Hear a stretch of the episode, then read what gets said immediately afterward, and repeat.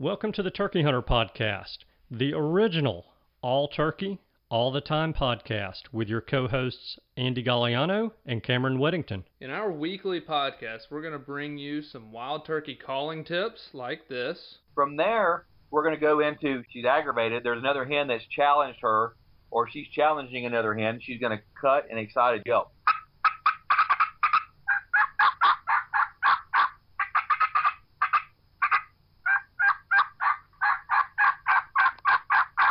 Advice from old pro turkey hunters like this. the turkeys typically don't like, I think, more times than not, to travel in an easterly direction into the sun first thing in the morning, especially after he gets up.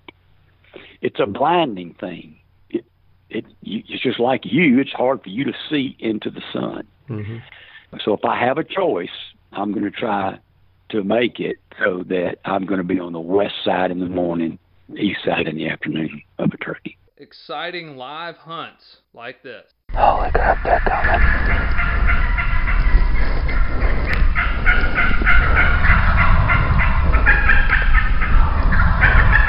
Holy cow.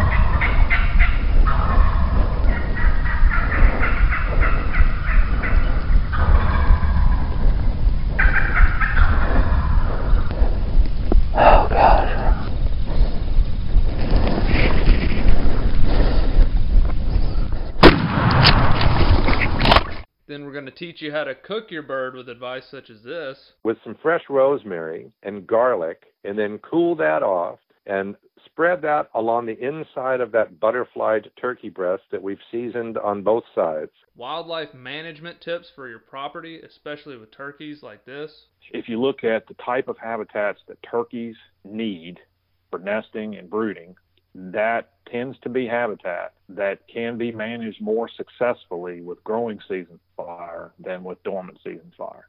And hopefully along the way, we'll get plenty of these. Well, on November the 28th of 1953, I was hatched. When I popped out of my mom and the baby doctor spanked me on the bottom, I went, ow! And I've been doing it ever since. I like that. Thank you for tuning in. And now, for this week's show.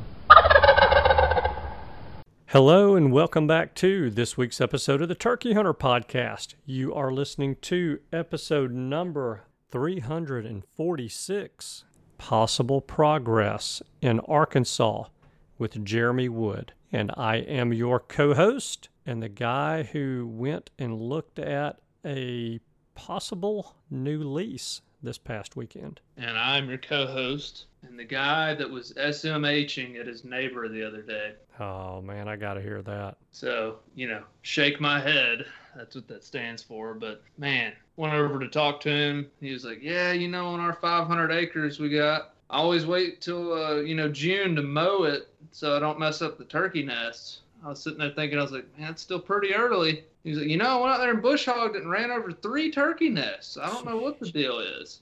He was like, They're, they're late this year. And I was like, Man, I, they probably hadn't hatched yet. Like I, I would maybe wait till July. so Mm, that was kind of depressing. He said there was four other nests that had hatched already that he did not run over. So I guess that's one good sign. Yeah, he ran over all the poults that had hatched.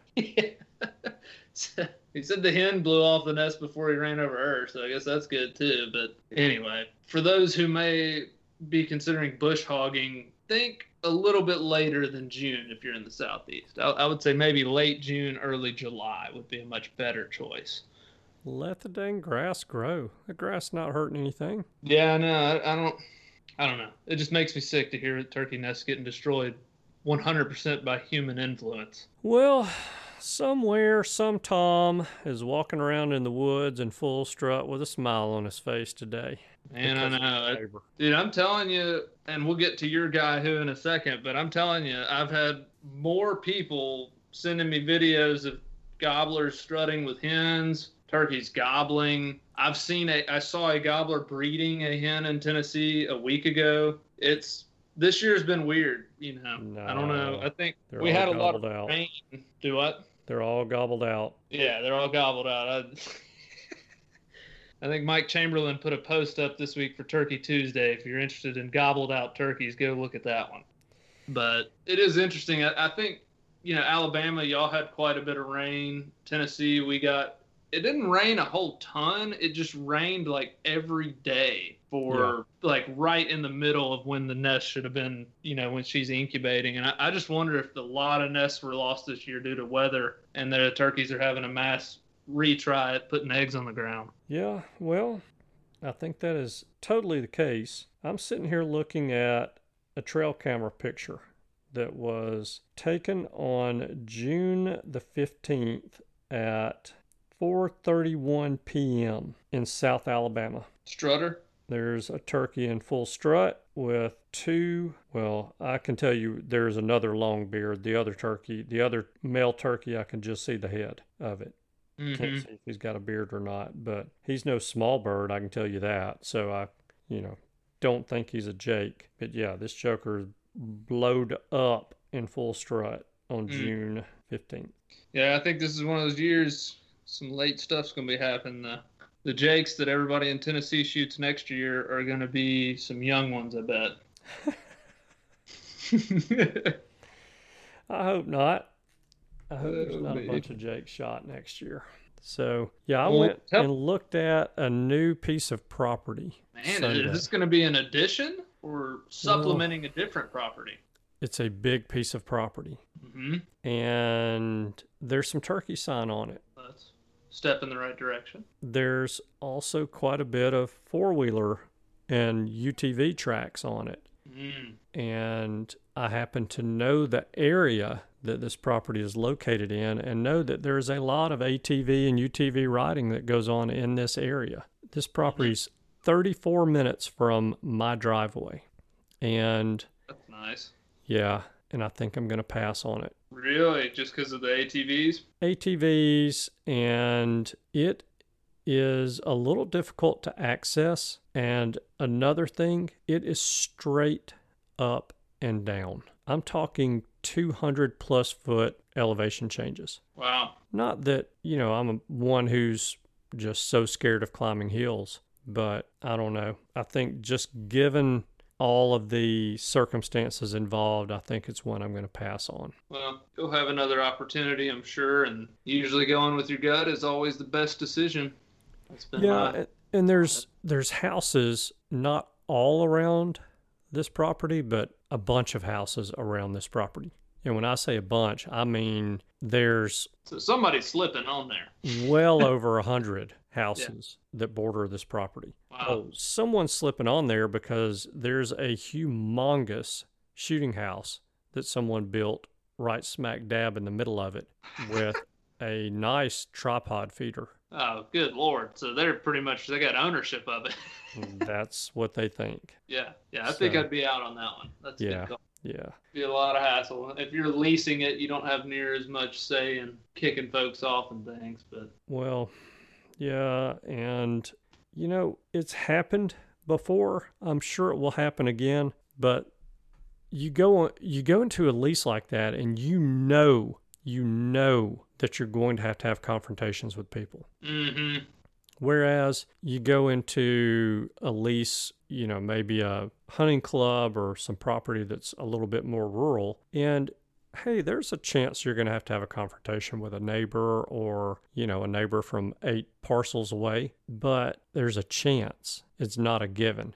And I will assure you hmm that it is a given on this piece of property because people are riding it, you know, on their ATVs and four wheelers and UTVs. So they think it's theirs. And I'll guarantee you they're hunting it like crazy. So I I, don't think know. it's probably a good decision.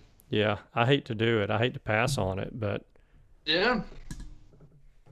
looks like I'm going to do it. Looks like it's going to be a punt. Well, sorry to hear that, but Yeah, me too. between now and you know, if you're in Tennessee, 289 days, 12 hours, and 34 minutes, you got plenty of time to find a new place. Well, it's a little bit less here. We're 281 days, 12 hours, 50 minutes, and 22 seconds from the start of spring turkey season in Alabama. So, yeah, I've still got time. I just need to sit down and do a little bit of research and get it figured out. Yeah. So in the meantime, though, We're gonna learn about Arkansas. we have some great content coming up in these upcoming episodes. But oh my gosh, this one today, I've been wanting to do this one for a while. Yeah, and I think we talked about it a little bit last week. You know, my hesitation of doing state specific interviews is that they're kind of limiting in the respect that not everyone's going to be interested in it, but not everyone's going to be interested in every single topic anyway.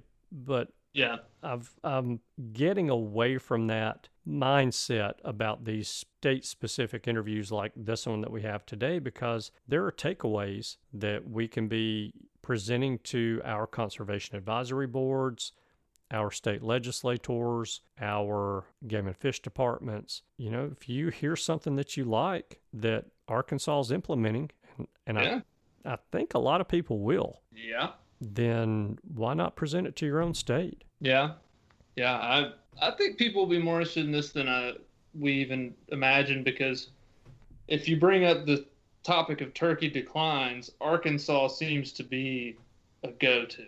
You know. Definitely. So I think a lot of people are interested in what's going on in Arkansas. I mean, where I am in Tennessee, I'm so close to Arkansas and I'm seeing the declines here that I'm very interested in what Arkansas is doing because it actually pertains a lot to what's happening here. Because, I mean, Yeah. we're similar terrain. You know, instead of rice, we got cotton and corn, but very similar terrain with the open fields and, and bottom land like they have in my neck of the woods. So, very interested in this. Been wanting to have Jeremy on. He is a student of Mike Chamberlain's. And so that I thought that was interesting. Got his contact info from Mike. So I was excited that he took the time to come on with us. And man, he, he took a lot of time to come on with us. We had a long conversation with him. Yeah, you know, I'm I'm sure you were sitting there going, "Come on, Andy, quit asking questions." No, I was sitting Just there quit. thinking like, all right, I'm halfway down my list. it's been two hours. So. I know it. I know it really was a very interesting conversation, and he is a heck of a nice guy. And so, what do you think? You want to jump in it? Yeah, I say let's you know heat up some real Cajun market sausage. Get Yeah. ready, snack during the interview. You got Get a you long cold one. beer. Yeah, tune Yeah. in, listen to Jeremy. He's you know I don't care what state you're in, you can take something away from what's happening in Arkansas and from what Jeremy presents to us today. So let's hop in there. Let's do it.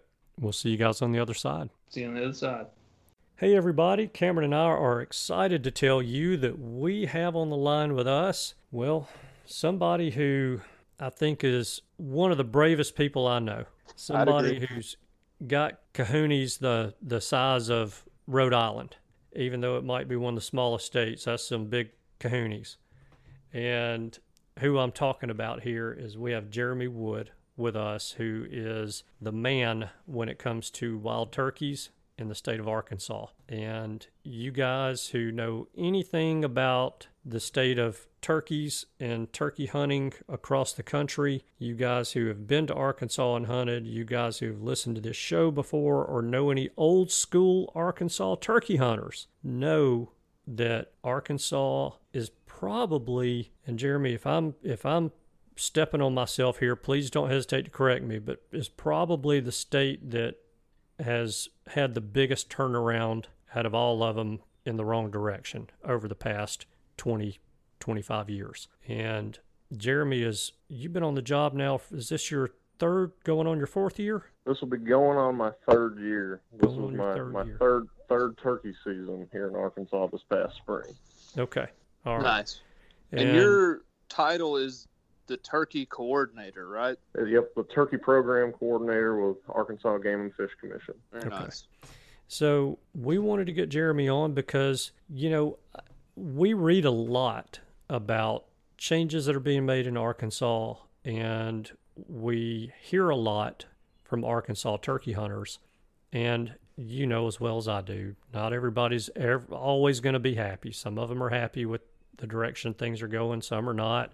But I will tell you one commonality none of them who have hunted more than 10 years in the state of Arkansas are happy about where things are headed as far as the population has been headed. That's probably the better way to say it. Has been headed over you know the the past couple of decades, and so Mm-hmm. you aren't happy with that either, and that's why you've taken on that monumental task of trying to to implement some changes. And Cameron and I think that many of the changes you guys have implemented, at least this past turkey season, are awesome and probably going to have a big change. And we are by no means biologists like you are, but Yeah. Some of know. the biggest changes too. I mean, y'all, you, you went, you know, pretty big deal, you know, changing into those two zones and dropping the season to, I think it's only eight days in, in zone one. So, It's, yeah, you know, we, we, we made some substantial changes this year. You know, some of them have we've had kind of in the past, but you know, we tried to simplify things kind of along the same lines as, as we were making some more conservative regulations. So yeah, that zone one happens every it's a nine day day season. It starts, you know, Mhm. opens on the Monday, closes the following Tuesday, and then the rest of the state opens that first Monday it runs for 21 days now. We actually increased the season slightly, helped Hmm. make up for some of the opportunity that was was lost when you implemented the the one bird restriction during the first seven days of the season. Something that's similar to you know what Missouri has in place and similar regulations that you're seeing out in like South Carolina. yeah. how Yeah. easy is that to enforce? How how easy is that to enforce? Uh huh. I, you know, I'd, I, or hard. I, you know, I'd, I'd have to put that up to, you know, most states. You know, we're pretty much on the honor system, and you know, hopefully, you know, as we put these regulations in place, that most people, you know, honor honor that. I'm not sure at this point in time, you know, how our enforcement officers had to deal with it this year. You know, if they they ran into any cases of it, I, I'm I'm not aware of, of many hmm many cases that were made, you know, regarding that. You know, I've heard anecdotal reports from some folks that, you know, some folks may have not, you know, checked a bird that first week uh, or, you know, kept, went out after they killed their first bird anyway and then didn't check it till the following week or potentially even, you know, some folks that are, you know, going out there and just shooting one in addition to their their other tag and you know then going Yeah. on and saying well i made it made it through and maybe, maybe i'm going out for number three or four and you know the folks are doing that, you know, they're basically shooting themselves in the foot and, you know, Yeah. setting us up for further, you know, issues down the road. And, you know, we got to get away from that mindset that, you know, we're, we're in it about right now. You know, we got to be thinking about the, the long term here if we're going to see things start going back the other direction. Because, you know, if we keep Yeah. sitting there going out and trying to kill as many and as many as we can in, in this year or this upcoming year, you know, that's, that's not necessarily going to set us up for success down the line. Yeah.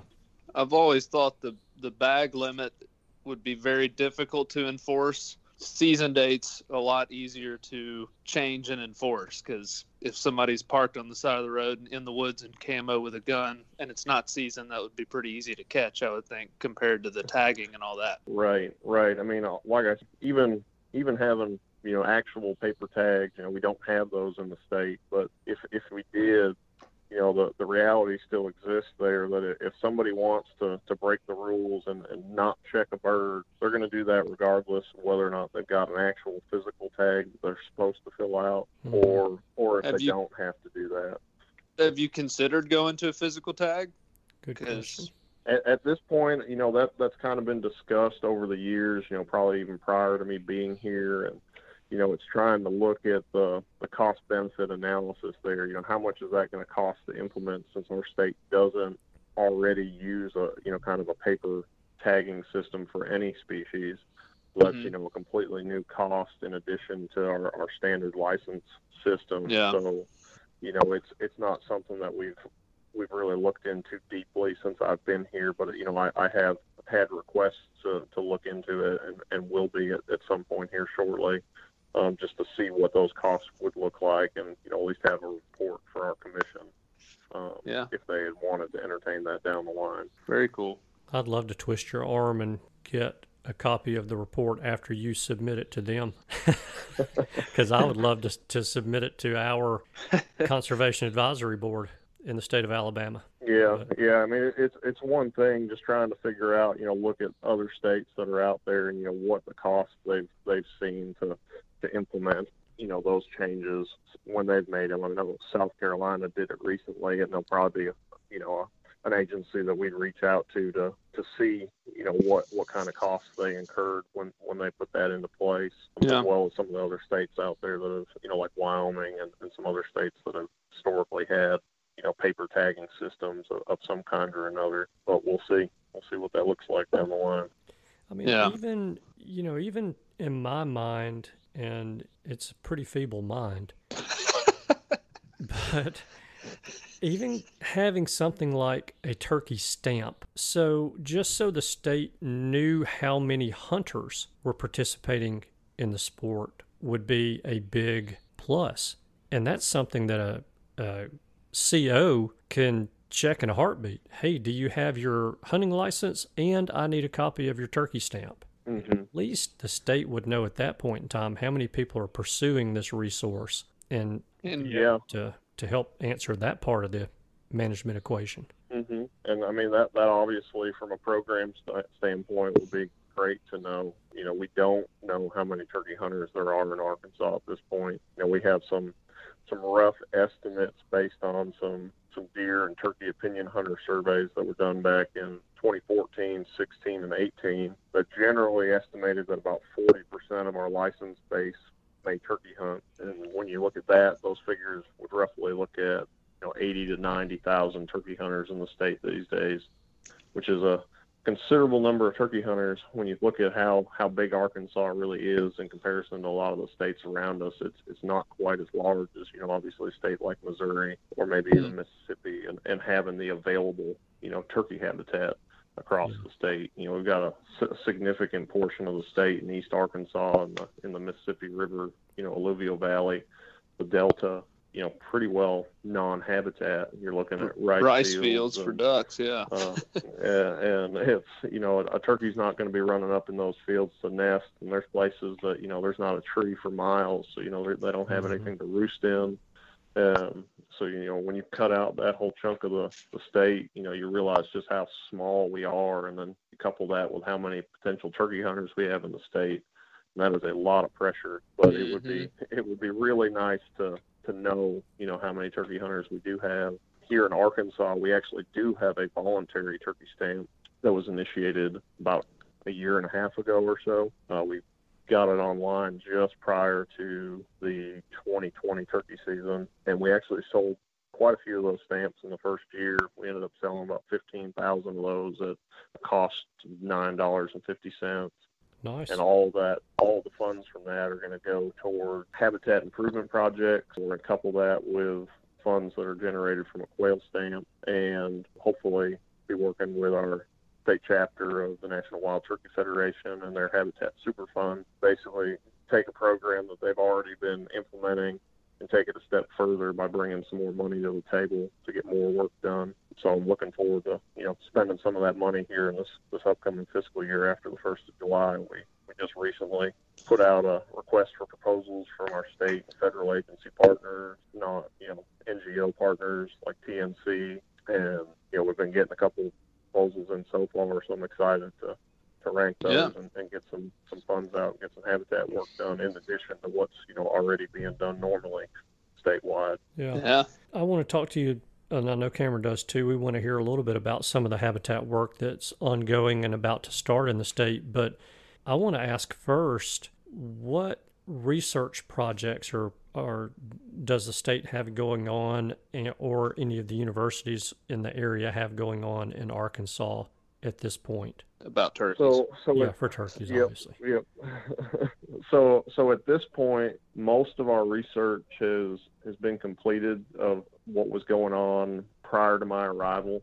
Uh, we were conducting a research project looking at the potential impacts of what's known as the no jake harvest regulation um, on adult and juvenile male survival and harvest rates in the state. And that project ran from about 2015 16 through 2018 2019 time frame and so what that was doing was we were trying to understand those survival and harvest rates of males following this no jake harvest regulation which just simply was the restriction implemented back in 2011 that basically only youth hunters age 6 to 15 are still allowed to harvest a jake as part of their two bird statewide bag limit Mhm. I love that. in. Arkansas.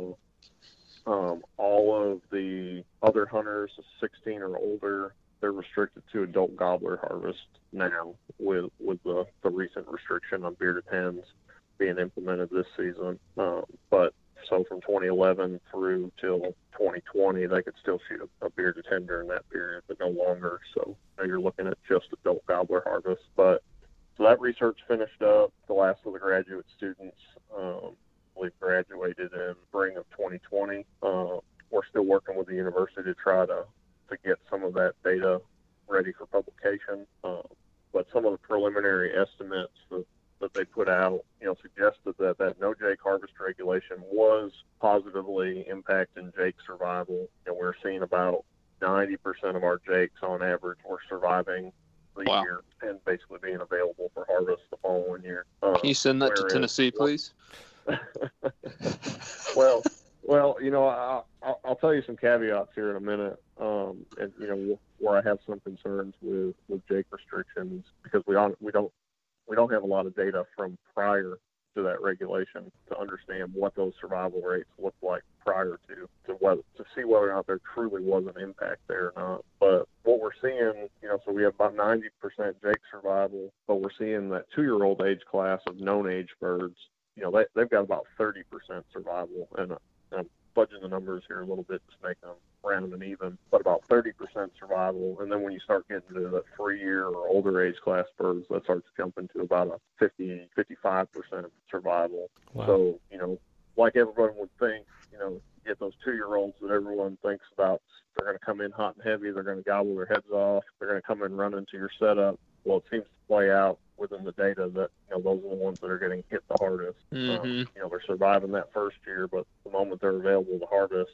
folks are taking advantage of it. Hmm. I assume that would still be a good thing because 90% survival for Jakes is a lot higher than killing a Jake. That takes him to 0% survival. So, right, right.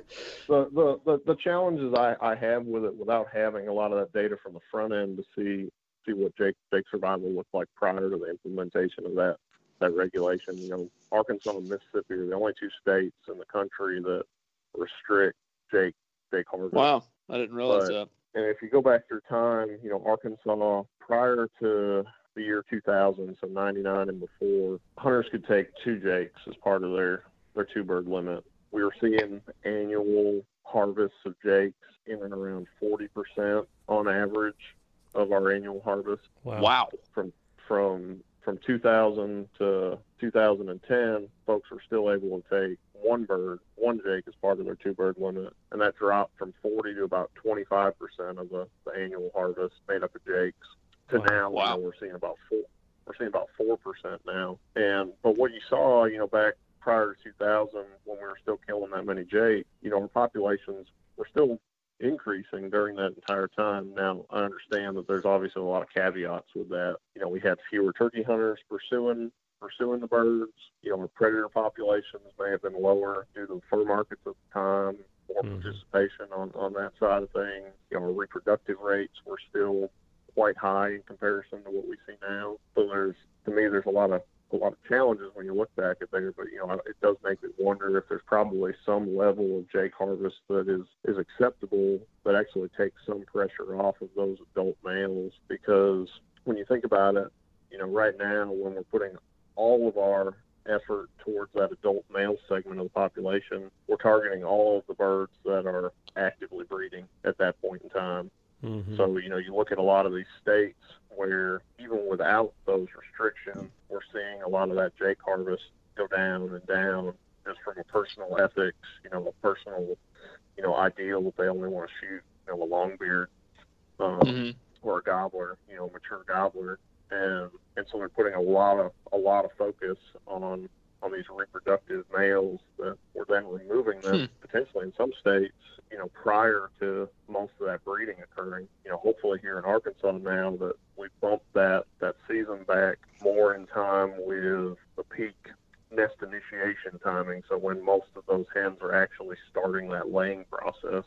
It's not Mhm. to say that, you know, birds haven't been bred and started that laying process, you know, by the beginning of April, but Right. but the peak doesn't tend to happen until about that third week in April, about April 19th, give or take probably a day or two you know, from year to year, just with some annual variation and, and fluctuations with the temperature and green up, you know, just you know, your overall weather patterns at the time. But in general, you know, the long-term average falls around the 19th. So by pushing our season back, we're hoping to get most of those toms to have, have had time to breed as many hens as they could at that point. Most of them are going to nest, start that laying process, so the hens shouldn't be as, you know, susceptible to potential legal take, you know, or, or mistaken harvest. You know, bird comes in when they, they hear one somebody hear, hearing a bird gobble, and next thing you know, they see a head and they, they shoot. You know, we, we hope folks don't do that, but but you know, it happens probably a time or two out there, Mm-hmm. and and so you know, by pushing this season back, allowing more of those hens to go off and nest, hopefully be less susceptible to that.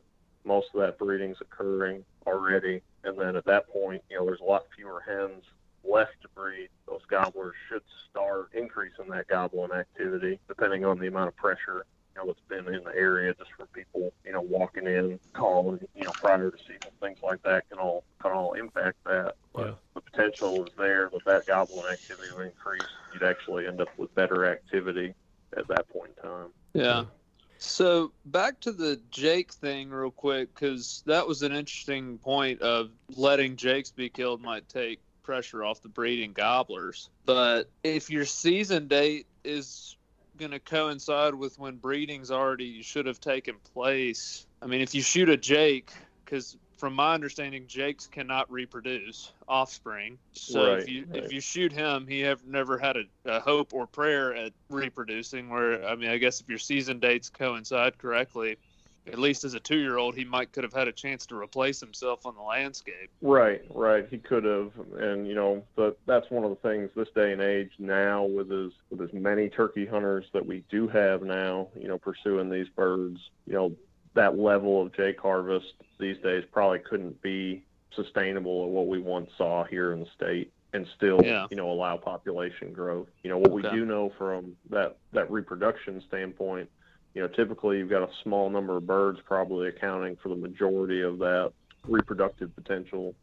So, you know, even if you were to shoot a Jake, that doesn't necessarily mean that those genes aren't moving moving on in, in future years, you know, especially if you've got a good hatch and, you know, you've got a, a Jake group that say several birds, um, and, you know, one gets removed from that while other adult males that particular year are, are breeding. And then, Hmm. you know, the remainder of those Jakes that make it till the next year still have that potential to, to reproduce. But again, that, that's kind of just a, a personal thought that I've had looking at a lot of the research and, and one of the the problems I have when I when I look at that Jake harvest without knowing what what our survival and our harvest rates really used to look like. I mean, we can sit there and we can say, yeah, we used to kill 40% or we used to kill 25% of of the annual harvest being accounted for by Jakes, but you know, what did that really translate into from a survival or a, an actual harvest rate of those those individuals? Was that just a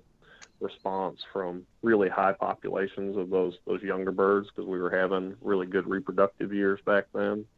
Um, and and when you look at your survival, maybe it, you know say it was 90% now, maybe it was only 75 or 80% back then. You know, is that biologically significant enough of a harvest to you know impact your future years from a from a juvenile standpoint? You know, or if you're killing a few less adults during those years that go on and do the breeding and, and get all of that that activity done, you know, passing along their their genetics and hopefully getting some clutches to hatch. You know, is that is that a trade off for that ten to five, you know, fifteen percent, you know, difference mm-hmm. in survival? And maybe you see your two year old survival, you know, at that time may have been forty or fifty percent. You know, may, maybe it would have offset somewhere, but like I say, we just we don't have that data unfortunately, and so when I, when I look at other states that look to consider a regulation like that, you know, I hope they try to gather some of that data on the front end to understand what those survival and harvest rates look like now versus Mhm. after they potentially implement something like that because you know without having some of that before data it's really hard to tell whether or not you had any sort of an impact there or to what degree that impact is and again whether or not it's truly you know biologically significant or if it's just a an ethical thing that you know folks are putting out there and thinking that it's you know really beneficial because you know intuitively, yes, you know, if you don't kill that Jake, he's going to be there more than likely the next year. But but on the flip side, again, you know, if you remove that one, but but one that's actively breeding in that year makes it instead of being Hmm. harvested, you know, Mhm. is is that a trade-off that's actually you know worthwhile? Yeah, that's interesting. Yeah. So you said that 55% of your two year olds, Uh, you, you basically, that you guys have a survival rate of 55% of your two year olds, or 55% of your two year olds are getting killed in a season? Our survival and our harvest rates of our two-year-olds were right around 30 to 35 percent, essentially. Okay. So meaning like 70 percent of them were getting 70. getting shot. Wow. Yeah, yeah, 65, 70, Whoa. sorry. And whereas then your your three plus year old birds, you know, we're starting to see, you know, about 40 to 45 percent of those remaining birds. So the ones that basically that 30 to 35 percent that survives that roll over to the next year, you know, of them, about half of them are going to make it after that. Yeah. Mm-hmm. That seems like a pretty easy fix to me because I only kill five and six year old gobblers. So it seems like the state could put an implement, you know, implement a rule that says just kill five or six year old gobblers. Yeah. But Don't we all? I mean, you know, it's it's, it's going to have an inch and a half spur, and you know, you can only only take them at, at that size Yeah. or, or greater.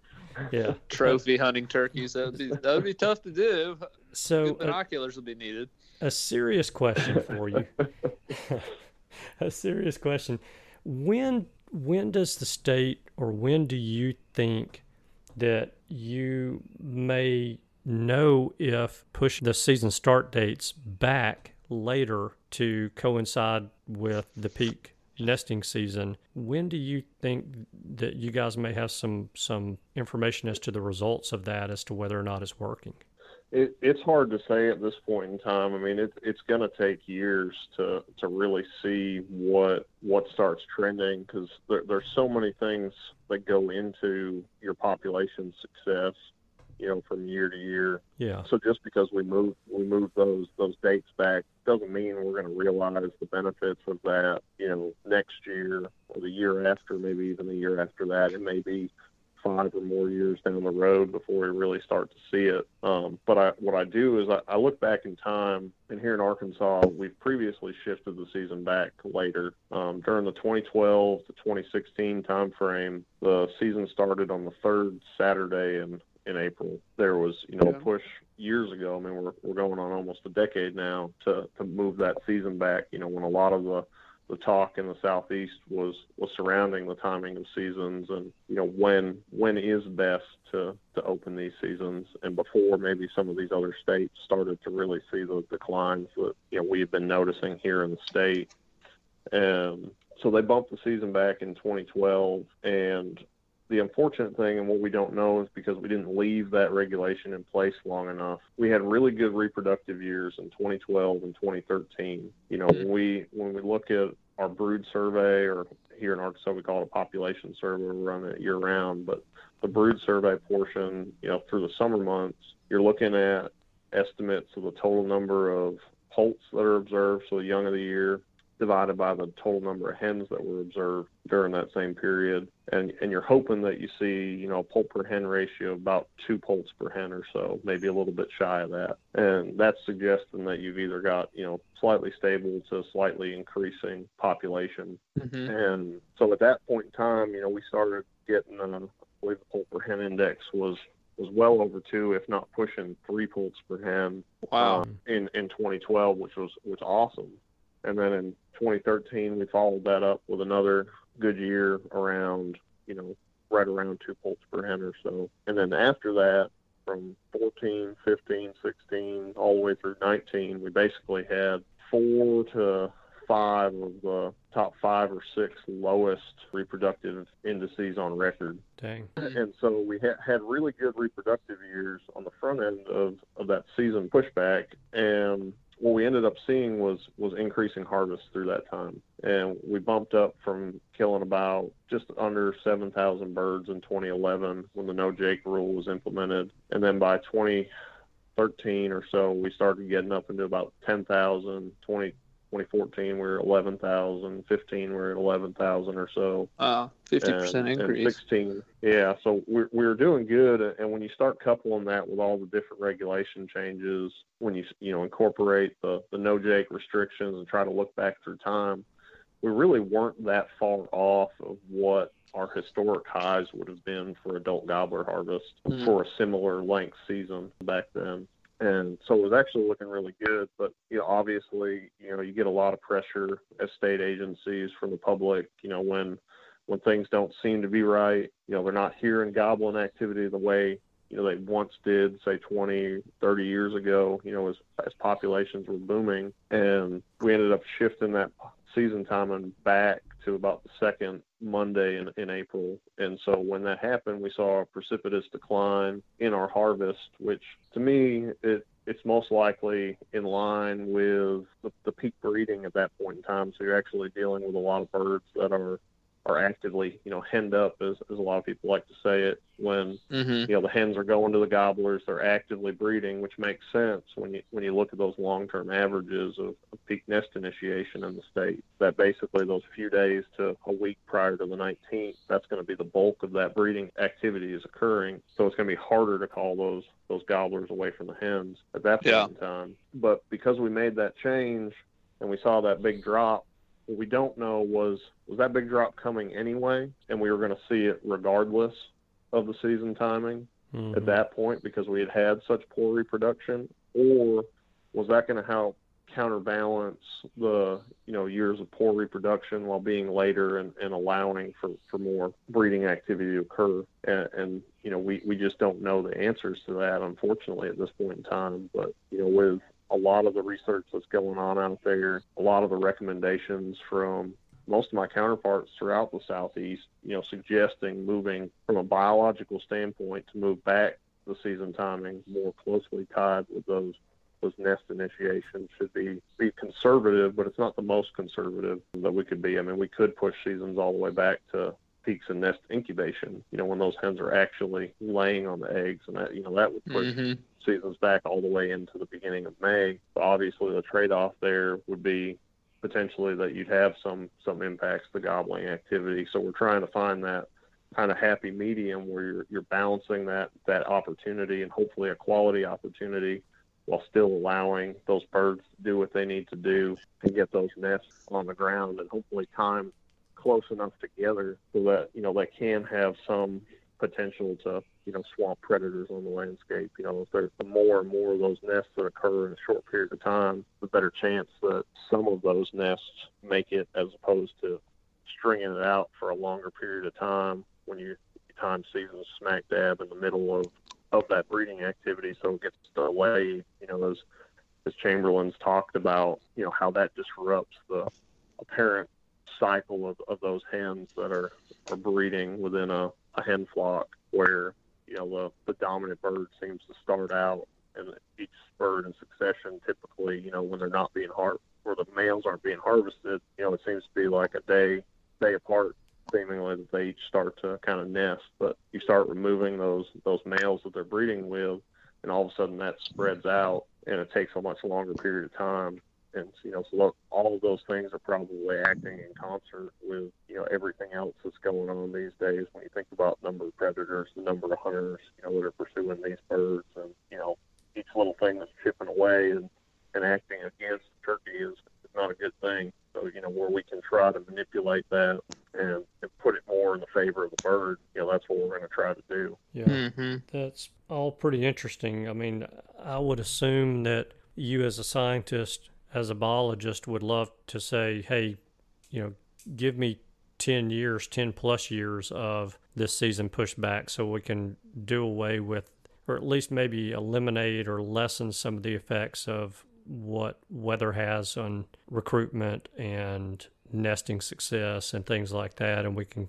you know, maybe get a better idea of an average, you know, and I exactly yeah, I as a hunter, you know, being short sighted as I am, would you know would look at that and say, well, shoot, man, you know, Ar- Arkansas made pretty big, you know, that's a pretty sweeping change, and I would think within two or three years they should be seeing some results. and there's a chance. Mhm. But 10 years, there's a lot better chance of knowing, hey, is this thing really working or not? Mm-hmm. Right, that's right, exactly, and that that's the that's the difficulty. Obviously, you know, state agencies run into. You know, we've got a, you know, I'm a turkey hunter myself, and you know, there's a, you know, that kind of innate thing in the back of your mind that you want to see, you know, changes and you want to see them yesterday. And and so it's it's hard when you're trying to implement a change and and wait to see whether or not it's being effective, and with obviously that that contention building, you know, as as potentially the numbers don't don't work out quickly within within favor, at least to the level that you're expecting. And you know that's one of the the biggest challenges I've had coming here to the state. You know, obviously, you know Arkansas has been at a low point for a while and has, has been looked at as as the state that you know is probably the has been hit the hardest with these declines. And you know I don't I don't know if that's necessarily true. I, I think as a as a state we're probably seeing very similar declines to a lot of our neighbors. I, I think what's happened is Arkansas has been more apt to make changes than a lot of our other states. You know, that, that maybe Absolutely. I agree with taken that. some of that pressure and, and, and adjusted seasons, you know, adjusted timing, adjusted bag limit. I made a presentation here a couple years ago, and basically from I think it was from 1998 till 2018. You know, there had been some sort of a major regulation change, basically two out of every three years in the state, whether that was impacting the bag limit. So, you know, moving from being able to kill two jakes to one jake to no jakes. Either that was adjusting the season timing, so being earlier or later, or the season length. You know, when you go back in Arkansas's harvest history and, and actually look at what our seasons were, you'll notice that, you know, the year when we killed our, our peak harvest of, of just shy of 20,000 birds, we had a 37 day long season that year compared to in recent years, you know, a, a 16 day season. So we had over twice as long a season. And so that's what you know I try to get folks to look at. You know, you go back to that 2012 to 16 time frame, we we're harvesting 11,000 or so birds. We really weren't that far off when you start thinking about how many birds you could have possibly killed over 16 days. You know, 20 years ago. You know, when I when I kind of try to break it down and get give you kind of a hypothetical scenario. I mean, obviously there's some some assumptions here where you know if somebody had fewer days to hunt, they may have they may have hunted harder than they did back when they had 37 days too. Um, so that may have adjusted the harvest. But you know, when you take that 37 day season and cut it down to I say 18 because I include the youth hunt now. When I look back, so we have a two day youth hunt prior to the regular season. When you include those numbers, you know, back in 2003, we would have killed about 13 or 14,000 total birds. And that didn't account for removing some proportion of the Jake harvest that shouldn't have been harvested that year if we had the same same level of regulations that we do now. So, you know, when I when I look historically at our data, you know, we were on track prior to starting to increase season length in about 1998. I think they killed about 16,000 total birds that year. And then in 1998, 1999, they started increasing the season by, you know, a week or more here and there. And I, I think what happened at that point in time, you know, unbeknownst to, to folks at the time, because it, you know, things were going really, really well. You know, our reproduction had been been doing great, but that was declining through that entire period of time and bottoming out you know, in 2003 and beyond. And so what we did was we kind of took our piggy bank and we, we threw it against the wall and we cashed it in from that kind of 99 through 2003 time frame. And what you saw is, you know, you, you added all of this opportunity and you started killing more and more turkeys. You know, it, it was getting more and more popular. More and more people were going out. They were successful. Then all of a sudden, you know, that reproduction, because we weren't seeing it be nearly as good as we had, we overshot it. And in 2004, you know, we saw basically about a 25, 30% decline in our harvest. We went from nearly 20,000 to about 16,000 birds in one year. Mm. And, and that's when the, you know, the concern started and, and folks, you know, were, were really worried. Well, at that point, we started removing time from the season. So when you think about it, you know, time time means turkeys. The, the more Yeah. the more days you have available to hunt, the more potential turkeys you're going to harvest. And And so what we saw was we started taking off a week at a time. Well, obviously all those birds at the end of the season that would have been shot the year before, they're not getting shot. So the harvest drops. Well, Mm-hmm.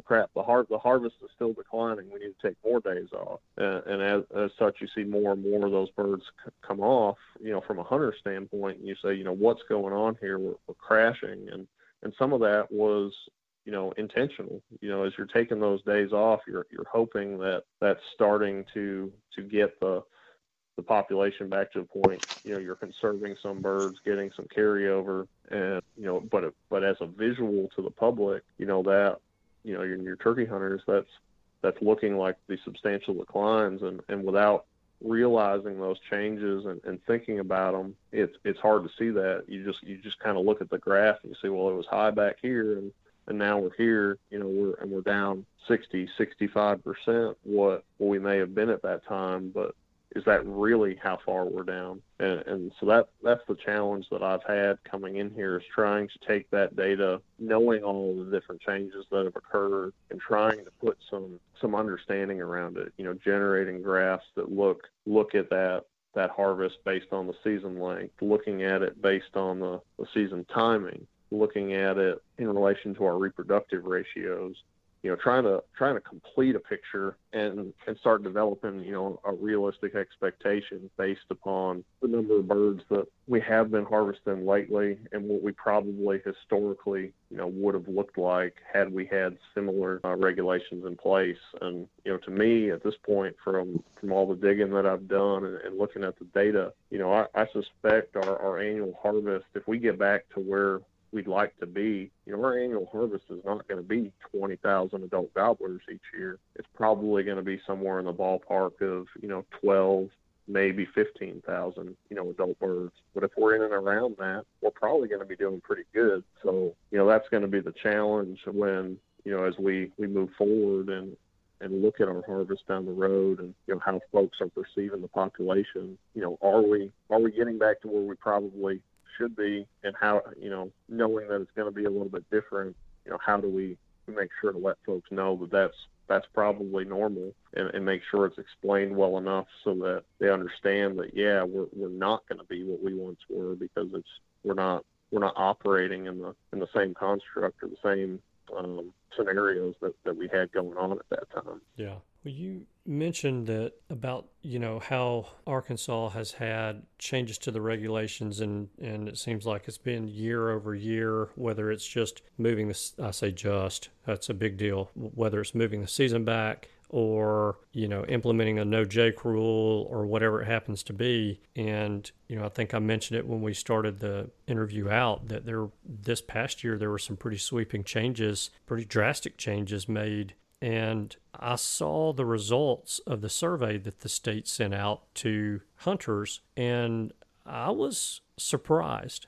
at the overwhelming buy in of that survey and, and the results of the number of people that were willing to agree to pushing the season back and making the changes that now there were no at least the survey that I saw there were no changes so to speak proposed but a hunter could pretty well read between the lines and say, okay, you're asking me this question. I know what you're looking for. And in, you know, with the question of where you're trying to take this. So I don't know. Were, were you surprised at the results of the survey from last year? I I'll be honest, I was. You know, I going into the last regulation cycle, so we would have started that would have basically been the, the fall of 2019 going into to last spring during 2020 when the regulations were you know finally approved when that that packet went through. But you know we we held several small focus groups throughout the state. You know we, we had met as a as a turkey team. So you know i obviously i'm the turkey program coordinator for the state but then i work with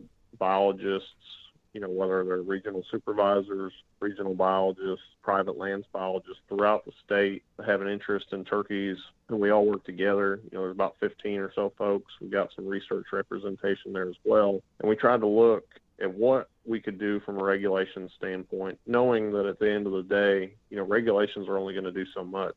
Mm-hmm. You know, that we're going to be able to impact one side of the equation, but we're also going to need a little bit of help from, you know, the weather and, and some other factors to you know see our populations improve. But you know we put out several ideas that we we felt were the, the best you know possible move forward. We held these several turkey hunter groups, focus groups, tried to look at a wide spectrum of turkey hunters, you know, whether they were, you know, a weekend warrior kind of type, you know, get out opening day and that's it, or you hunt public versus private land, or you're an avid hunter and you hunt basically every day that you possibly could during the entire season. We tried to get that that full spectrum. We looked north to south within the state, and you know, I was I was really impressed. I, I anticipated that we would have considerably more pushback on the regulation changes than we did. So coming out of those those focus groups, we refined our our recommendations to the commission as far as what those proposals would be, the final ones, put those out to the commission, and then they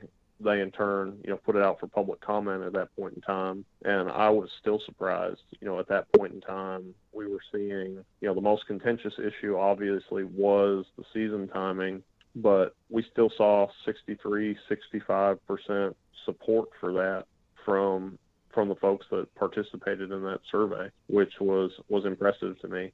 You know, I, I anticipated that at best we would be at a 50-50, and you know, I, I think you know what folks are seeing and seeing a lot of the information that's that's getting out there now. You know, with with Dr. Chamberlain, Dr. Collier there at LSU, you know, participating in those things like cocktails for conservation. Um, you know, getting their research out there in a digestible format to you know let folks know that hey, we are looking into these things. You know, as, as state agencies and working with you know cooperating agencies. You know, whether it's a university or or what have you to get some of this research done to understand what's going on with our, our turkey populations. You know, I, I think some folks are are understanding that we do need to make some changes that you know potentially just because things were one way 20 years ago, you know, they just can't necessarily be the same way today if if we're going to have or you know get to some sort of a sim- similar you know end result for what, what we're seeing on the ground because you know so much has changed. And and so I, I was truly impressed you know with with the support and it made me hopeful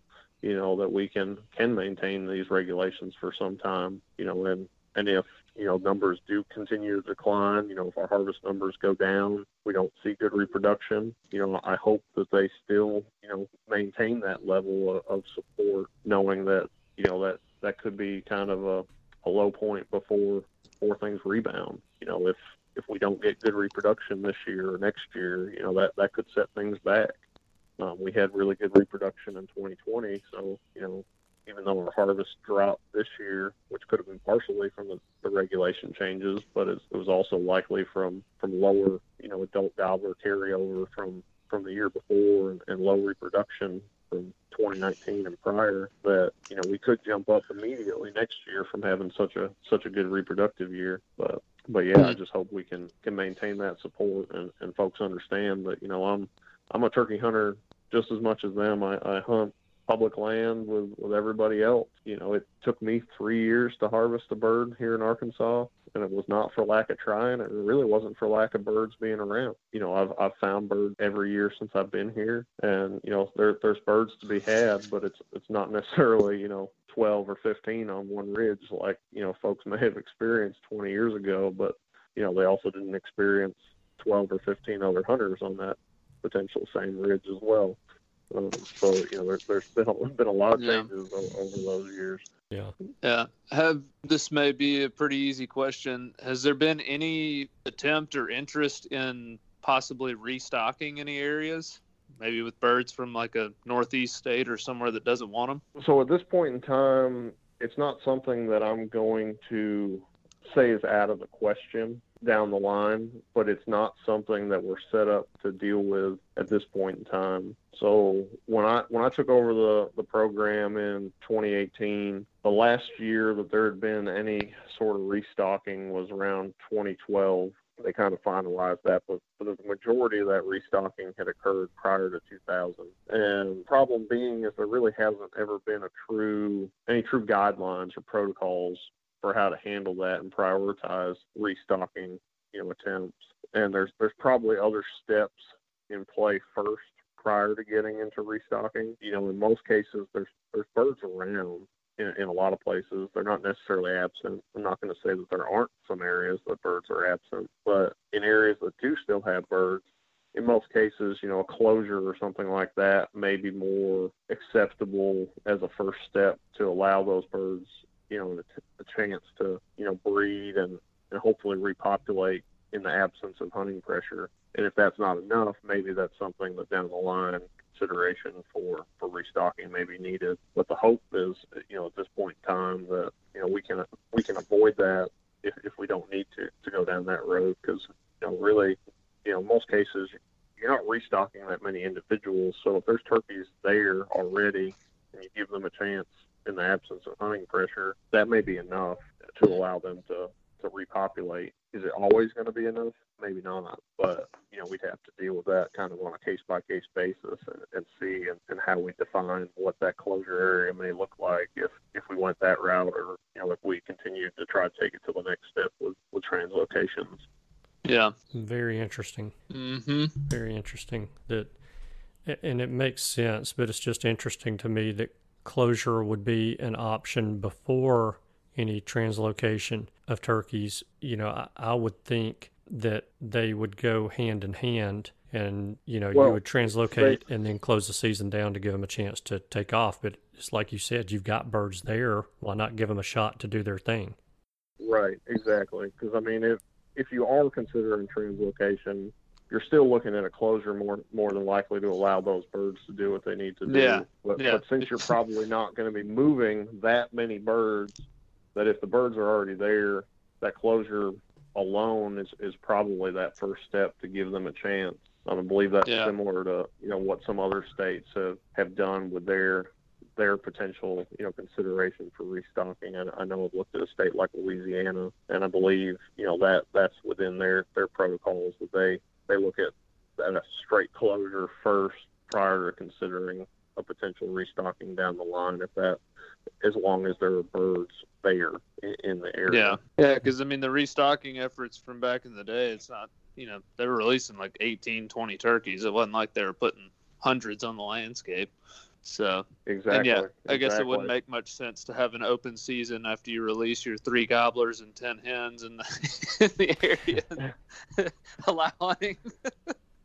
Yep. No, exactly. You don't want to. You, know, you don't want to throw. You take that investment that you just brought in and, and say, well, okay, have that on the, the next spring. I mean, that that actually, you know, if you go back in time, you know, Arkansas early on during the restocking, from my understanding, you know, some of those areas weren't closed immediately following some of those restoration attempts, and they failed. And so what they found was over time that yeah, they needed to close those areas in conjunction with those stocking efforts and that's when the turkey populations in those areas really, you know, were able to take off.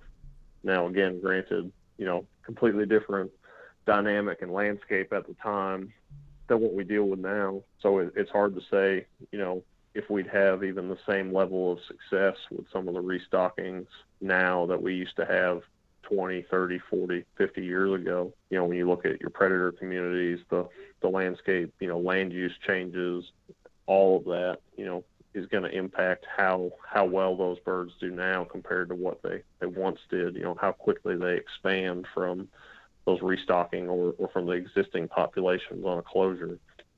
yeah well let Mm-hmm. Can we? I know we've been going for a while here. Do you have time to talk a little bit about some of the habitat improvement projects that you have going on through throughout different regions of the state? Yeah, yeah. Okay. So I, before I before I turn you loose on that, because I'm going to forget if I don't do it now, but I had a uh, Arkansas resident reach out to me, and this is before I even knew you were coming on the show, and Mhm. he said, "Hey, can we? I would love to hear some more information on what the state is doing." The state of Arkansas is doing to try to turn things around, and specifically more related to habitat improvement. And so, we texted last night and this morning as well. And he said, This is from Mike Tibben, who I'm not sure what part of Arkansas he lives in, but he says, All I really have been wanting to know is what is the state actively doing to return the north central and west central parts of the state back to, or hey, if if he's going to dream, dream big, or better than the late 90s. And then he says, Does he ever think we will get back there? hmm So yeah, I'll hit that last part first. You know, do I expect that we'll ever get back to probably what we saw in the late '90s to early 2000s? I don't. I don't know that we will. Yeah. You know, to be brutally honest, you know, I I anticipate that things are going to be different than they once were back then. No matter all of the the effort that we put in, does it mean that our populations may not be be as good or comparable to back then? No. I mean, we, we may get our populations in, in a similar level, but what that experience looks like in the woods may be completely different now compared to what it was back then. Again, considering the amount of additional pressure we see these days. Mhm. You know, as we all know, you know, you go out there in the woods and if you bump a bird or this or that, or you got gravel, you know, popping out of the national forest and areas, you know, a lot of times birds shut up in and around that that disturbance. And so we we have so many more hunters nowadays than we did 20 or 30 years ago. That you know, when, when people used to tell me they you know, they go out onto a ridge in the national forest and they'd hear 10 or more birds, you know, from one spot. And they just, you know, if they went towards one and screwed it up, well, they go off to the next one. Well, at that point in time, they could, most of them could tell me on one hand how many other turkey hunters they knew, you know, were out pursuing the birds around them. Well, nowadays, you know, there may be 10 or more other hunters in that area. And you know, as over time, as you've all been, you know, in that spot, going out there and potentially trying to harvest a bird, you know, or fill your entire limit that you're taking more and more chips away at that existing population and you know when it was just you and you maybe killed one or two birds out of a big flock you know over the years well that's that's not too big a deal. You know you can make up for that in a good year of reproduction you know and, and even if you have a bad year you still got quite a few birds. But but when you have that with so many other people pursuing them and potentially trying to fill fill a limit or, or killing one or two birds, you know, more and more of those birds from that one group are are removed, you know, in the same year, and that that changes the dynamics of what that population looks like in comparison to what what you would have had before. So, so yeah, I, I don't know that we'll ever get back to that same experience, but you know, we may, and I hope that we can get populations back into that same ballpark or you know, maybe 80% or 90% of maybe what they once were. Yeah. Um, but as far as, you know, a habitat, you know, work here in the state, we don't, up until this point, the turkey program itself hasn't necessarily directly pushed projects itself. Within our wildlife management division, we have a habitat program that handles habitat enhancements on our AGFC owned lands and also may work with our other agency partners on cooperative WMAs.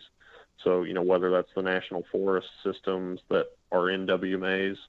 So all of the mm-hmm. Ozark and St. Francis National Forest are in the WMA system, whereas in the Ouachitas, you only have Caney Creek, Muddy Creek, and Winona WMAs. And then there's a vast amount of the Ouachita National Forest that actually is outside of the WMA system.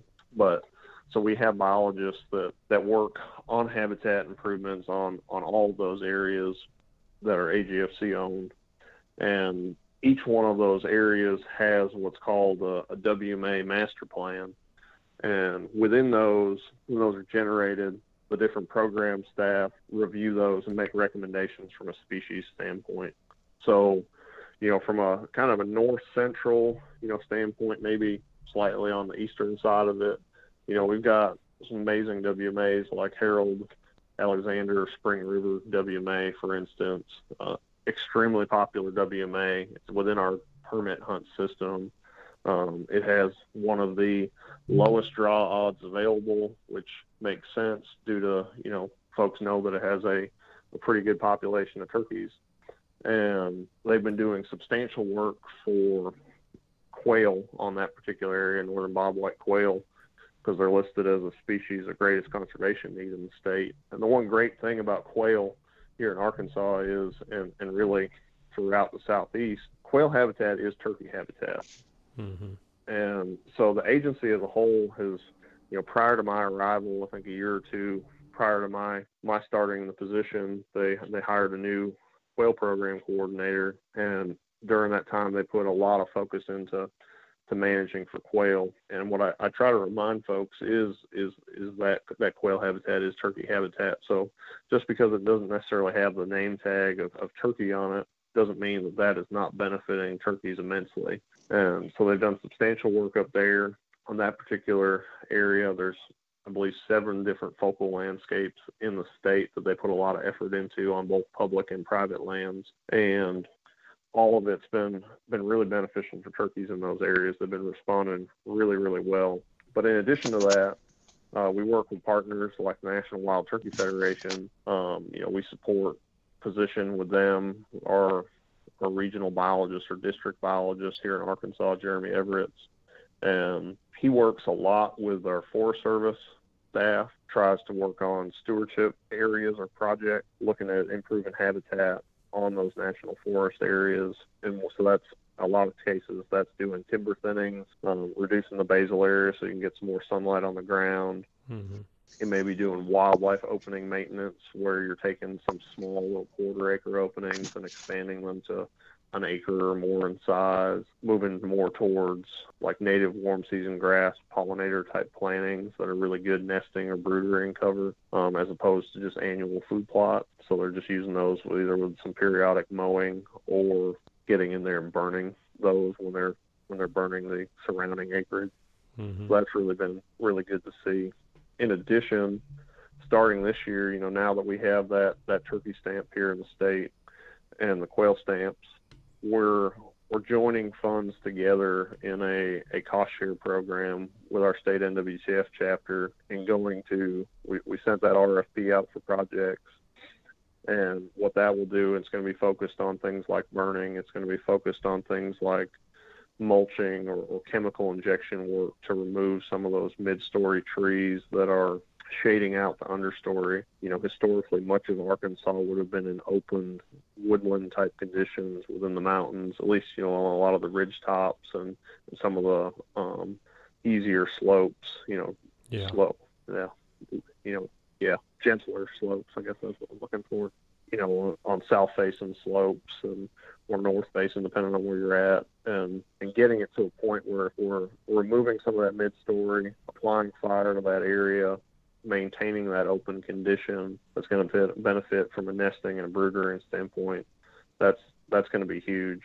And and so I'm looking forward to getting getting a lot of those projects, and you know that's that's for work throughout the state. So it's not just you know up in the north central and the northwestern portions of the state, but but all over. I mean the, the ones we've received so far come from from areas up in and around the White Rock WMAs and Piney Creek WMAs and the Ozark National Forest, as well as down Beryl Anthony, Lower Ouachita WMA, which is down, you know, basically on the Louisiana border. Mm-hmm. And and we'll have more coming in in the coming days. Um, we're just kind of right in the middle of the RFP process right now, so just continuing to wait for more more of those projects to pop up. So we've been hitting a lot of that. We've been working a lot with our private lands biologists within the state. I've I've done I don't know how many different landowner workshops since I've been here. Really just trying to push that message of you know what's going on with the turkey population and what what can folks do to help because you know at the end of the day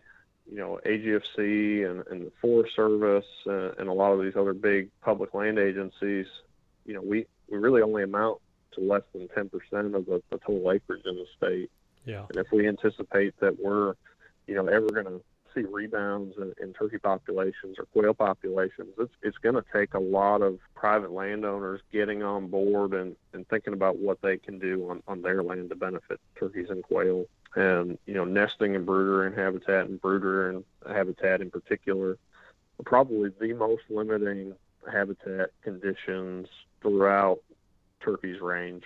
I mean, you know, you go out into most woods in the southeast and you're looking at, you know, mature trees and pine straw or leaf litter, you know, on the ground and not a lot of, you know, vegetation to hide in. Mm-hmm. You know, that that's great from a, you know, a fall and winter habitat standpoint, you know, hard mast if you're in a hardwood stand, you know, acorns. But and, and turkeys can see a long ways. So, you know, they're trying to avoid predators at that time of the year, but you know, it, the reality is, what about that other, you know, six to nine months of the year when when turkeys need to be concealed on the ground, poults need to be concealed on the ground. They need to have a lot of protein, insects.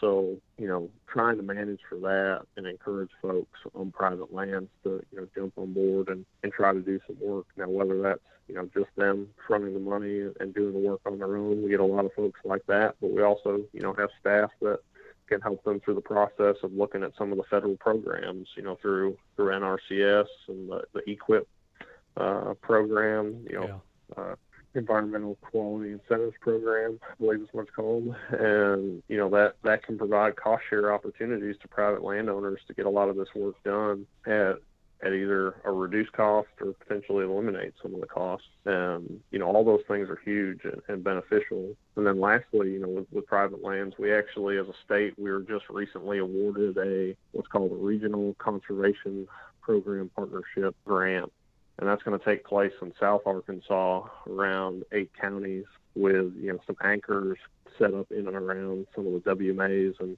and public lands in that area that are doing a lot of work and and that's going to bring additional dollars to some of those federal programs for landowners in that area to potentially implement some of those practices whether it's burning or, or chemical injection work to, to remove excuse me mid-story competition and get get that sunlight and vegetation growing on the ground. Well, all of that stuff's important, and it's like you said.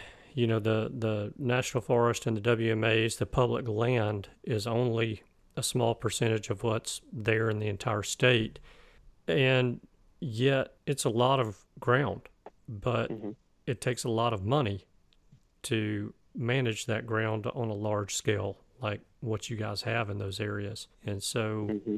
you know that's a, a limiting factor and I'm, I'm sure there's some money generated from timber harvests and you know I, i've definitely not seen all of the state. I will never claim to have. Even if i lived there i would not claim to have seen all of the state. But I haven't either. yeah. But and I, I, I wish I had, but yeah and i will bet you've seen way more of it than the majority of of the people that live there just because of what you do. But you know and and mike may get mad at me for saying this but what public ground i have seen there's management projects going on and the turkeys seem to be using those areas whether it's select timber harvest or burns the wildlife openings that I've seen are being used. And, you know, I'm sure that the hunters, the residents of Arkansas, and you as well would like to see more of that. But Mhm. it's something that's just going to take time and it's going to take money and it can't all be done overnight. So, It, exactly. And you know, sometimes it's trying to sit there and look, okay, where where is good work being done? How can we expand on the work being done here? You know, it's rather than necessarily taking a scattergun approach and you know just picking you know spots here or there in the middle of you know other habitat that's really not all that great. You know, mhm. if you can build upon areas that are suitable, you know, as kind of an, an anchor, and then then you hope that you can start improving other habitat in close proximity to that, so it's easier to manage and maintain. And and yeah, I mean, I, I wish we had all the money in the world to to see a lot of these areas get back into a much better condition than we currently do. And, and unfortunately, we, don't have all the money in the world, but you know, Yeah. we keep trying to, to do what we can and, and chip away at it so these birds will have something better than, than what they've had in the past. Yeah, definitely. Well, I think you you know we've Cameron and I have taken a lot of your time, me specifically, because I have just I could sit here and ask you questions all day long. I know you've got things you, you want to do and you'd rather be doing than than talking work all weekend long to me. And you know I have to try to remember this work for you. It's fun for me. So Well, hey, it's it's a little bit of both for me. I mean, I'm I'm an avid turkey hunter. I mean, I, I live, breathe, sleep turkey. You know, it's 24 7, 365.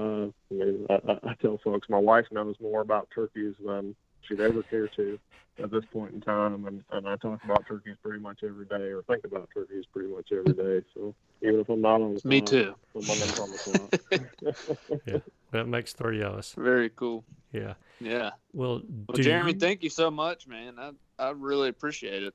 No, Yeah. You're welcome. I, enjoyed being on and enjoyed talking with y'all. Yeah, well, we we I'm sure want to have you back on at some point in the future, and you know I got pretty deep into this stuff with you, and Cameron did too. And but it, it's a topic that, like Cameron and I talked about a couple of days ago, it may sound on the surface like it's state specific to Arkansas, but these are issues that most states are having. And hmm you know, you guys, Mm-hmm. and I, I've said this, I believe, to Mike Chamberlain and Brett Collier, and I'm going to say it to you personally. And I may eat these words in 10 years, I may eat them in five years. But personally, I feel like what you guys are doing in Arkansas is going to be the case study that other states are going to be looking at in eight, seven, eight, ten years, saying, this is what we've got to do. We don't have a choice. We've got to copy Arkansas. And Yeah. I think what you are implementing up there, what you're getting started up there, is going to work, and I know you do too, or you wouldn't be doing it. So, hmm thank you for exactly. I, I appreciate that, and I, ho- I hope I hope we are on the right track, and I, and I hope that you know a lot of these other states. I know we're seeing a lot of changes being made. You know, Alabama and, and Georgia's talking about changes, and Louisiana's made them recently as well. But you know, hopefully we are moving in that that positive direction. And ten years ago, we look back on this and and are thanking you know ourselves for for having you know hopefully had the foresight that we needed at this time to to get things turned around. Yeah. And and if Yeah. not, that you know that something comes up in the in the meantime that we figure out is really what we need to be doing. But you know, Yeah. if you're not Uh, not adapting to changes, you know, you're not you know taking advantage of the best op- information available. You know, you can't get yourself locked down and say that yeah, this has to be the the way it is. Um, if something else comes up, so I'm, I'm hopeful that you know we're on the right track, and in 10 years from now we can look back on this and it's just a it's just a low point, and we're we're back to where we want to be. Yeah. Yeah. I'm looking forward to the Jeremy Wood, how Arkansas restored the wild turkey. That sounds good to me. yeah.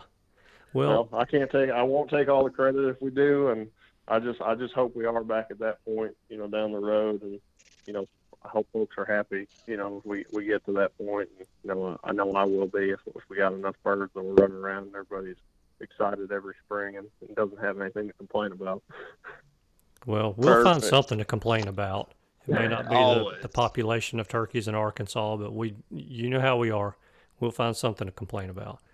So, Always. Well, we teased you before we rec- started recording the show talking about this rapid fire Q&A. So next time you come on, I'm going to give you time to mm-hmm. practice between now and then to sharpen your skills. But next time you come on, we'll we'll do the rapid fire Q&A with you. I feel like we've kept you too long now and I appreciate all the time and all the information that you shared. This has been eye-opening and I, I do Yeah. appreciate it.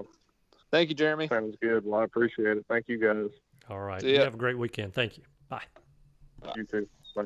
I think we could do about three or four more hours with Jeremy. Yeah, no doubt about it. I mean, it the most staggering statistic to me, 90% Jake survival to the next year. I did not realize it was that high. Well, I mean, you gotta think when you're not shooting them, a lot of them are gonna live. Yeah, I, I get that. I just I had always heard people like, well, I mean, we should keep shooting jakes because their mortality rate's so high in the winter or whatever. And I was like, well, I mean, yeah, I guess jakes really aren't that smart, so maybe it is that high. But they get pretty smart by the time they're two year olds, so they obviously learn a lot from Jake to two year old. Well, it was surprising to me the mortality rate of two year olds, though. So high, I know. Yeah.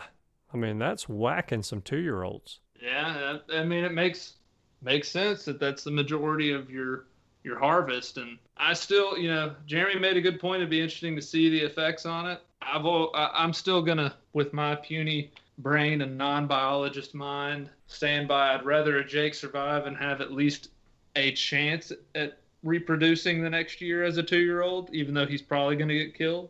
But I still think that's a better option. Well, I don't, I, I just don't think that there's going to be a lot of people who listen to this show this time of year who are going to take issue with not shooting jakes. Now, I don't have a problem with a six, seven, 10, 12 year old kid shooting Heck a yeah. jake as their first bird. I really don't have a problem with a 50 year old man shooting a jake as his first bird. Yeah, I think it's just it's region specific. So Arkansas, it makes sense. No jakes. I mean, they're struggling. Don't Yeah. shoot jakes. Yeah. Where we hunted in Utah, I think it's all right to kill a jake. Holy obviously, cow. I killed one.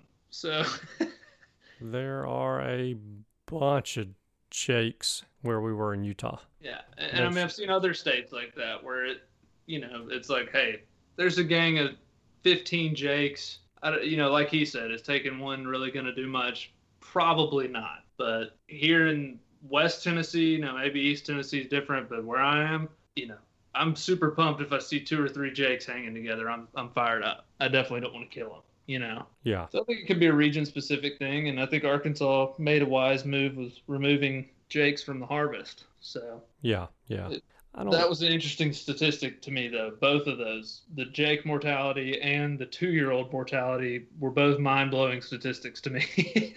absolutely. I did not realize just how many of the two-year-olds were getting killed. Yeah. You know, another thing that just on the surface, and I mentioned this in the interview, but on the surface, I was thinking, hey, you know, Arkansas can, with the changes they've implemented, they can flip this thing pretty quickly. You know, and in two or three years, this situation could be completely different in Arkansas. But there are those other factors that come into play, being weather and, you know, what your what your recruitment is with your Poults and so on and so forth. And Jeremy's right. You know, I'm I'm sure he would love to see 10 years worth of data to say, okay, yes, this is working. Yeah. Or actually, what he would prefer to say is, this has worked. Yes, we're back. Or, know. Yeah. Hopefully, we'll see positive trends along the way. You know, to be Yeah. encouraged, so that regulations aren't changed again. You know. Yeah. My fear is, and I hope it doesn't happen, but my fear is they go rocking along two, three years into this and they don't see an increase in the population because of these factors that they have no control over, like weather. And the state says, you know what, we're just forget it. We're, we're going to go back to the way things were. Yeah, yeah, it's it's they're an interesting project because they have one of the more restrictive seasons, if not the most restrictive of any, especially in their zone two or zone one. I think it's zone one. Eight days and one bird. That's pretty slim. Yeah. So if you can't propagate them with an eight-day season and one bird limit, there's hunting pressure is not the issue. Yeah. You know, I mean, the, in my mind. So it's going to be interesting to see how that pans out for them. And I, you know, I hope I hope they have tons of turkeys. I really do. Mm-hmm. And also, it was interesting to me to him to talk about.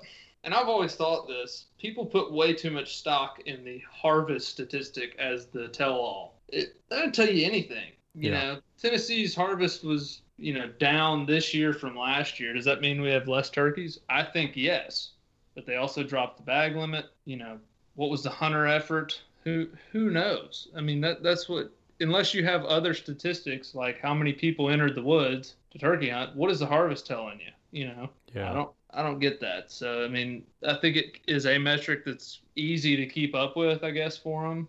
But it is. I don't think it's the tell-all. You know, like he said, people were looking at it. Well, the harvest is going down. Harvest is going down. Well, they're taking season dates off, so it makes sense it's going down. But anyway, super interesting interview in my It was. opinion. And Yeah. I've had a request actually, and I mentioned this before. I guess maybe this prompted the request for us to try to get somebody from Connecticut on to explain why on earth they went to five birds. And I'd be interested to hear that too. Yeah. Well, you may not get the truth in a podcast, but Yeah. I'm going to speculate that your theory probably had a lot of weight on that decision. Yeah. You have flock one- of turkeys. Yeah, you have one or two people that are outdoorsmen on their board or in their state legislature or game and fish department, believe it or not, and they are influenced by someone else with money and power who has turkeys that are just absolutely destroying their crops and yard or assaulting their bird feeders, you know, whatever it happens to be. Yep, I think that's probably some truth to that. So maybe we'll try to look into that. But I know we got some live hunts we got to share. We got some pretty cool interviews coming up. I know we already have two guests lined up for the next couple weeks. We might throw a live hunt in there between them, and then we got another guest we're planning to get on. So I mean, we're, we're loading up, man. We got good content coming, and Yes, all of it is brought to you by the Real Cajun Market. Yes, indeed. That is the one and only sponsor of the Turkey Hunter podcast. And they have incredible sausage. I'm about to make a sheet pan sausage and veggies recipe. Hmm. I haven't decided which one I'm going to go with yet as far as sausage, but I think it's going to be the pineapple one. That That one sounds good. sounds like it would go really well with some of these vegetables in there. And uh, I'm looking forward to it. So it's already cooked, super easy to cook with. I use it all the time in recipes. I would highly suggest anybody that's interested in getting the best sausage you've ever eaten in your life, which most people are interested in, order some. Maybe get the variety pack so you can see what you like. But you're probably going to like them all. So that's going to be a problem for you. Because I haven't found one I didn't like, and I'm being totally honest. Oh yeah. And I mean, like, not because they're a sponsor. I've tried, you know, four or five different sausages now. I'd order them all again, literally. I prefer some over other ones, but they're all great and very different too. That's what's cool about them. Mm-hmm. So, in order to do an order with the real Cajun market, you can contact Cullen Lord on social media, Facebook or Instagram, Cullen Lord, or you can send a message to the real Cajun market on Facebook or Instagram, or you can call his wife, Ann, and Andy will give you her number. It is 678 471 1150. That's 678 471 1150. And be sure to let Ann know that you heard about the Real Cajun Market on the Turkey Hunter podcast and that that is why you are ordering the meat. They got the meat. Yes, they do. So do that. That would be very helpful to us, really helpful to you, and really helpful to the real Cajun market. So everybody wins. Andy, you want to give us a favor of the week and then wrap us up this week? I am going to give a favor of the week. And really, it is a favor for yourself, not just you, Cameron, but everyone. Do me a favor. You do yourself a favor. That's where I'm going with this. We are 281 days and some hours, minutes, and seconds away from the start of spring turkey season in Alabama. And you have likely diaphragm calls sitting in your hunting stuff that are used that you're going to pull out this time next year and probably go, yep, reeds are stuck, throwing them away. Unstick those reeds and keep practicing. Good call, man. Good call. Wear those diaphragms out between now and next spring. And, you know, if you have a fall season in your state, why not keep working on them? Maybe you Oh, can get man, you a young of the year hen. No, no, no, no. Don't go fall turkey hunting. Okay. I'm gonna go fall turkey. So Okay. Nobody else should. It it sucks, man. They don't gobble. Yep. It's awful. It's a terrible time. Go sit in a deer stand. You know, just sit still and don't move. Just do that. Don't go fall turkey hunting. It it blows. Don't don't make that part of this. And there you have it. Deep Thoughts by Cameron Weddington. And I'll share my audio from my horrible experiences of turkeys gobbling and coming to me in the fall. It, it it's awful. It is. Uh, but I'll share them on here anyway. But anyway, All right. practice your calls. I like that. I need to do that. Yep. I, I tell you, I pulled one of my diaphragms out this week, and it's one that I opened. So it was a brand new call on our trip that we took over Memorial Day weekend hmm and was running it in the truck from one location to the other this week. And I- you won't hear me say this often about myself running a diaphragm call. I sounded pretty dang good. So, well, that makes sense. It's June. yeah, it's June. Yeah, and you'll lose it by March. I've got, I've got to keep that, you know. Yeah. So uh, I've it, it's muscle memory, and the more you do it, and then and you know that you're sounding good. Well, at least you know you think you sound good, but that's where the digital Repetition. recorder comes in. repetition, repetition. Yeah, Yep, you got it. So I'm gonna keep working on it. I'll get there. Cool.